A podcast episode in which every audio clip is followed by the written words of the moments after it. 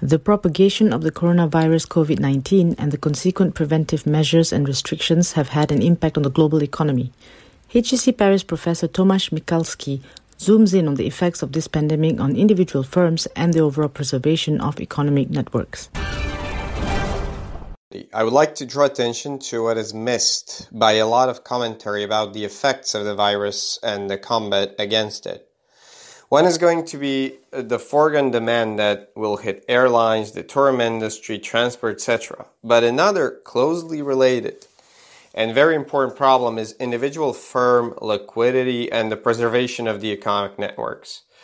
Each normally healthy firm is a precious part of an economic tissue that, if gone, induces large losses on other parts of the economy, workers and their families, local communities, and the state as a whole. The scale of this crisis in the real economy, even if short lived, will work largely through production and sales networks, forced stoppages because of shutdown, lower worker productivity, lack of supplies, make it at the end difficult to make different payments, wages to employees, to pay suppliers, rent, or taxes.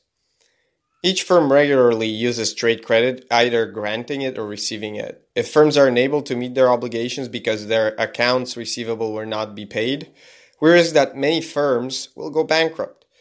Banks may be unwilling to provide working capital to firms, even if monetary authorities uh, pump massive liquidity to the banking system.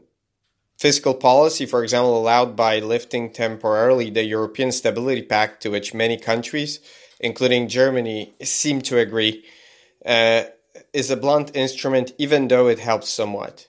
What blurs the picture is that different firms are going to be hit in a heterogeneous manner, so aiding them individually will be difficult.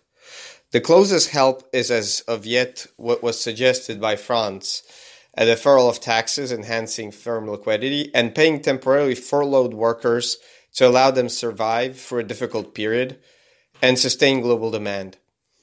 But we should do more to assist the enterprises that would be in good shape in normal times, as measured by uh, financial indicators before the crisis arrived, and will be now in need. For example, there could be some funding of working capital by work government banks to firms that had a sound financial situation as of the end of 2019.